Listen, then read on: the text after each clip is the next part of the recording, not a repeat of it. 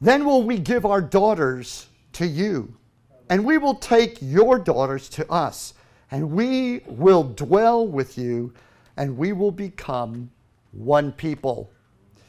Old Testament tribes would exchange daughters in order to blend their cultures because they understood that daughters become mothers and mothers hold the power to shape society in the cradle. Daughters are the real key to making families, cultures, and societies strong. You can conquer enemies with sons, but only daughters who become mothers can raise the sons of the next generation and advance a society. There is nothing more valuable to a nation than the culture of its daughters. To affect society either for good or for evil, simply gain control of that nation, that society's daughters. Because the spirit of the next generation lives today in the character of our future mothers. It's said that the hand that rocks the cradle rules the world. How many of you heard that before? And daughters, hear me this morning. The devil knows your value. And he knew exactly where to go in order to gain control of the human race. Eve wasn't singled out because she was inferior. But Eve was singled out because of the power of her influence as a mother to shape the future generations of mankind. Satan knows that if he can damage you, he can damage the future. For at the core of your being, God has installed what every child needs. And that is the spirit of belonging. Because when a, mo- when a mother has loved you, a sense of belonging settles into the center of your being. And that's what centers us in life and prepares us for all that is to come. As I said, the hand that rocks the cradle rules the world. And that's true. And the reason for it is because selfishness stunts growth. Here's a universal law selfishness stunts growth. Find a selfish person, and I'll show you a person who will never grow. Show me an endeavor that's based on selfishness. I'll show you an endeavor that will never ultimately pan out and regenerate. Selfishness does stunt growth, but sacrificial love is not only unfailing, it's expansive. Therefore, the seeds of society that will multiply for generations to come are sown by mothers' hands. I hope you moms are sitting there thinking to yourselves, hallelujah, I've done great things. you know, if evolution were actually a real thing, how come mothers still only have two hands? You know why? It's because she's designed by the Father's love to give herself to one child at a time, to give her attention, to give her love to one child at a time. In order to give you a sense of worth, God designed mom to care for you before she cared for herself. No story really expresses this better than Solomon's story of the two mothers. How many of you remember Solomon's confrontation by two mothers with one baby? Two women went to sleep. Each of them, young mothers, had just given birth to their, their infant children. And uh, in the middle of the night, one of the mothers rolled over and suffocated her child. And of course, in the morning, there was just nothing but anguish and pain. And that mother that had, that had rolled over on her child and suffocated While the other mother was sleeping, she took her child, disposed of the body of her own dead child, and took that live baby for herself. So then, when the real mother woke up of that live, remaining live baby, she was struck and, and, and saw her child in the arms of that woman. You know your child. You know your child. She knew that child was hers.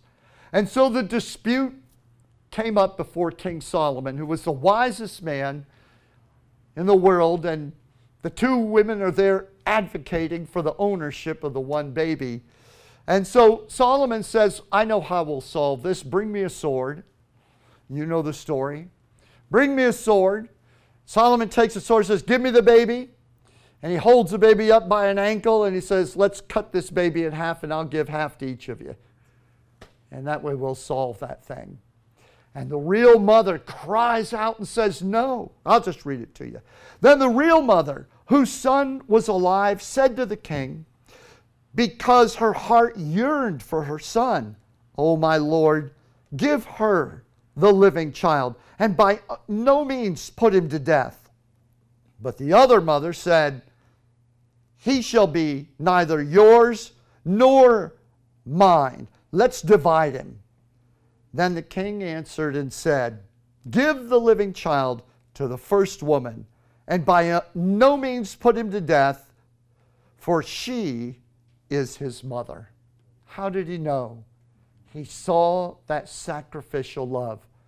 The woman that said, I would rather go without and live with a broken heart than to see my child's life destroyed.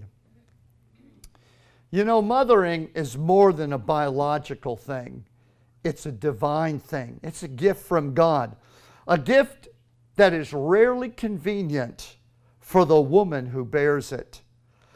And that's because the recipients of her sacrifice will come to depend completely and totally upon her. They will come first, and she will get what's left over. And so, this is a gift that is never convenient for mothers that take hold of it and live by it. We celebrate the virtues of motherhood not only among mothers who have borne children, but also women who have nurtured neighbors and strangers and borne the burdens of society in order to mold nations. Do you remember the story of the great prophetess Deborah in the Old Testament? Deborah was a prophetess and a mighty woman of God in a world of men, in a world of warfare and of combatants. And the Bible says that she sat every day under the tree of Deborah. They actually named a tree that she sat under as the prophetess of God to judge the people of Israel as they came to her every single day, lined up, an endless stream of issues to be judged and to be decided upon. And she sat under that tree, and they called it the tree of Deborah.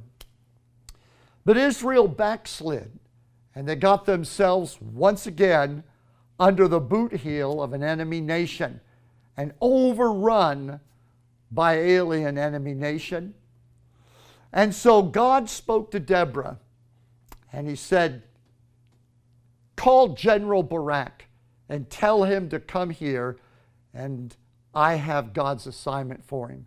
And as the story goes on, she tells Barak, You're to go against the enemy, muster the men, and put together an army. God's going to go with you. And he turned to Deborah and he said, Deborah, if you don't go with me, I won't go. And Deborah strapped on a sword and she got on a horse and she rode out to the battle with Barak and fought beside him. And the scripture says that during that time of oppression, when oppression was on the land and enemies had overridden the land, it had driven the people up into the hills and into the forests and they begin to empty out the towns. And so the Bible says there were few people left in the villages of Israel until I, Deborah, arose as a mother in Israel. Hallelujah. So if you've ever heard that phrase, a mother in Israel, that's where it comes from. Whether she had natural children or not, it's beside the point because the divine gift of motherhood resided in her. And she took the sword and went out and fought for the people of Israel. She counseled the people of Israel. She brought God into the lives of the people of Israel. So, this spirit of motherhood doesn't just come upon women that have had children, but those that have nurtured society. Praise the Lord. You know, when sermons on Mother's Day are preached, the story of Jochebed, you probably don't know that name, but that's Moses' mother. Her name was Jochebed. The story of Jochebed is often referred to. And if, if, uh, if I could just help you for a moment to recall it, Pharaoh commanded the Hebrew midwives, Puah and Shiphrah, to kill all the Hebrew babies instead of to help bring them forth at the point of birth. But the two midwives, the Bible says, feared God more than the king. And they refused and went back to Pharaoh and said, I'm sorry, Pharaoh, but you know, these Hebrew women, they are they're a hardy bunch, and they're giving birth to their babies before we can get there to help them. So I'm sorry we can't kill any babies. So Pharaoh ordered every Egyptian, it's your job to kill every Hebrew baby by throwing them into the Nile River. And so every Egyptian was looking out throughout their neighborhoods to find any Hebrew women that were giving birth, grab their babies, throw them in the Nile River. And the story goes on how that Jochebed, uh, Moses' mother, uh, Moses' mother makes a little basket and she outfits it so that it won't sink, puts her baby, Moses, in there, and hides him for three months and then puts him in the Nile River when she can't hide him any longer. And she tells Moses' older sister, Miriam, I want you to follow the basket as Moses goes downstream. I want you to see where it goes and come back and tell me who picks him up. And so she follows Moses downstream. Lo and behold, the thing floats up in front of the home of who? But the daughter of Pharaoh. Pharaoh's daughter sees the basket, opens it up, takes the baby out, loves the baby, and Miriam steps out of the bush and says, You're going to need someone who can nurse this baby. I've got someone, let me go get somebody that can help you out. And she runs back to the house and she gets Jochebed, Moses' mother, and she says, Pharaoh's daughter's got your baby, but I'm going to get you into the house. And so Pharaoh's daughter and Moses' mother raised Moses in the house of Moses. Hallelujah. Isn't that awesome? Praise the Lord. From the courage of Shiphrah and Puah, the midwives, to the saving love of Jochebed, Moses' mother, to the strategic actions of Miriam, his sister, and the compassion of Pharaoh's daughter. The life of the man who would deliver Israel from the bondage of slavery was shaped by mothers who rebelled against evil because they feared God and they risked their lives out of a mother's love. So Moses' life was shaped by all of these maternal ladies, hallelujah, preparing him for God's future for his life. The powerful combination of faith and love produces fierce courage in mothers. You can see it in women who become mothers to adopted children who otherwise would spend their youth rejected in orphanages. You see it in mothers stand for God before unbelieving husbands in order to raise their children to know the Lord. You can see it in mothers who stand up to teenage rebellion and say no when every other mother says yes to her children. You see it in mothers who choose to postpone a lucrative career when everyone else calls them crazy, just so that they can stay home and prepare their children for life.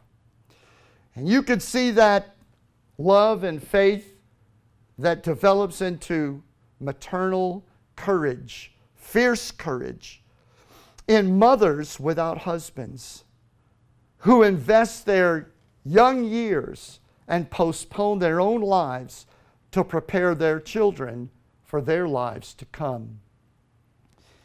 When we grow up, and we grown children, when we look back, mom is often the first profile in courage who inspired us to be an upright person and to be kind.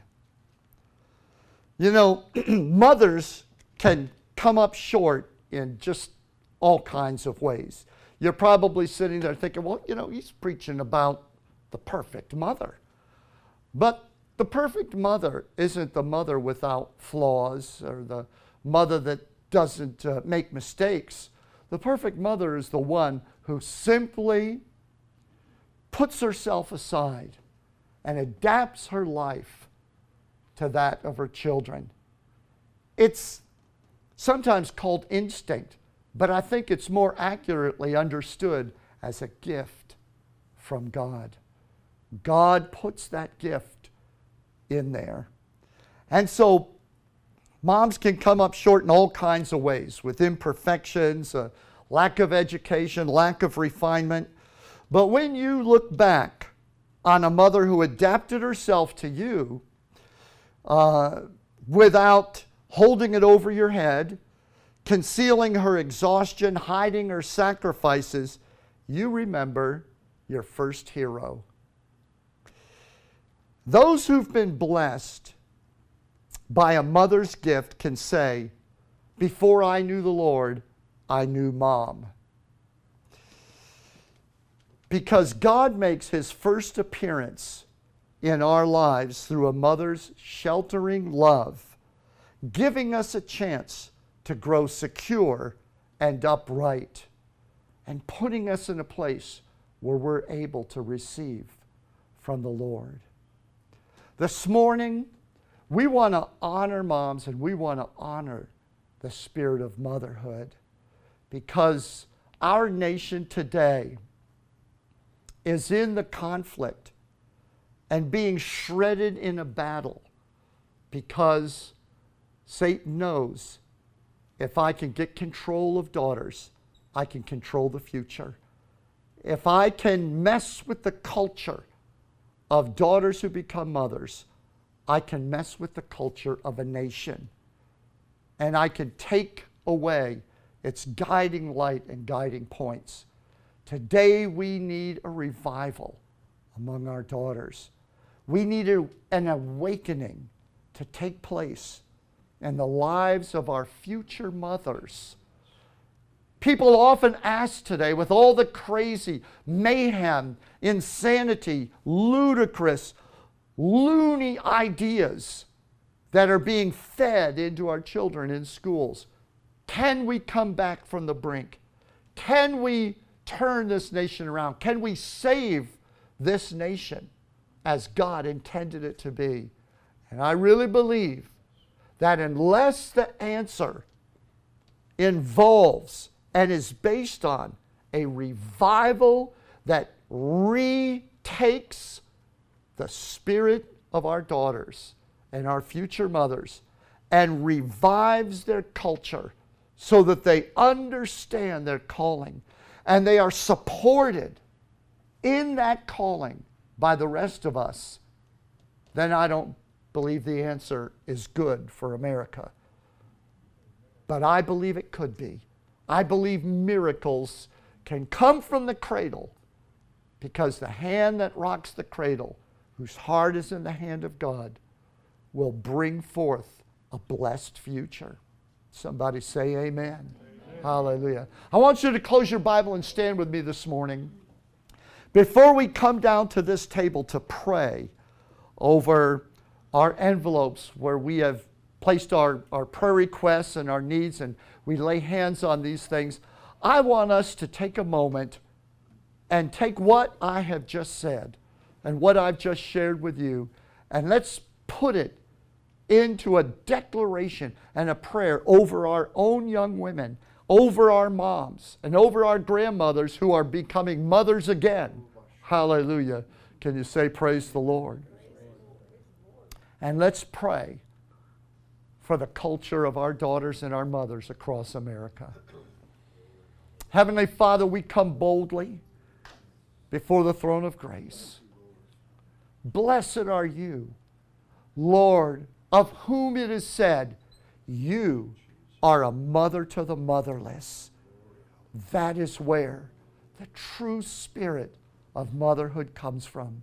We saw it in Jesus, who was a, our great shepherd, and like a mother taking the lambs of our lives and sacrificing himself, facing the storm before us, making a path that is safe.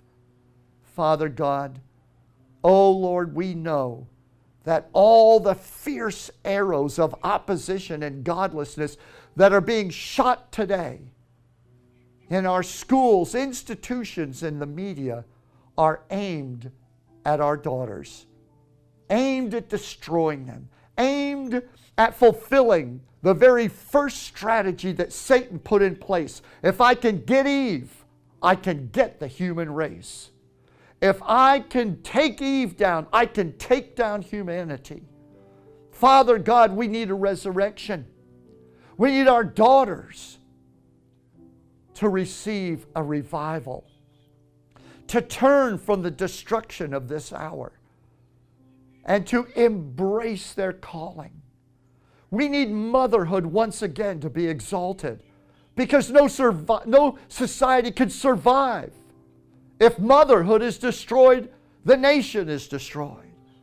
Oh, Father, we honor the mothers that have gone before us. We honor the mothers that are under the sound of my voice right now. I pray an anointing upon those mothers that have already raised a generation. We need you to help raise another generation. we need you to help influence and encourage the young daughters who are about to become mothers. Father, we pray, send the spirit of revival to the daughters of America. Bring us back from darkness. And Lord, make motherhood great again. In Jesus' name, amen.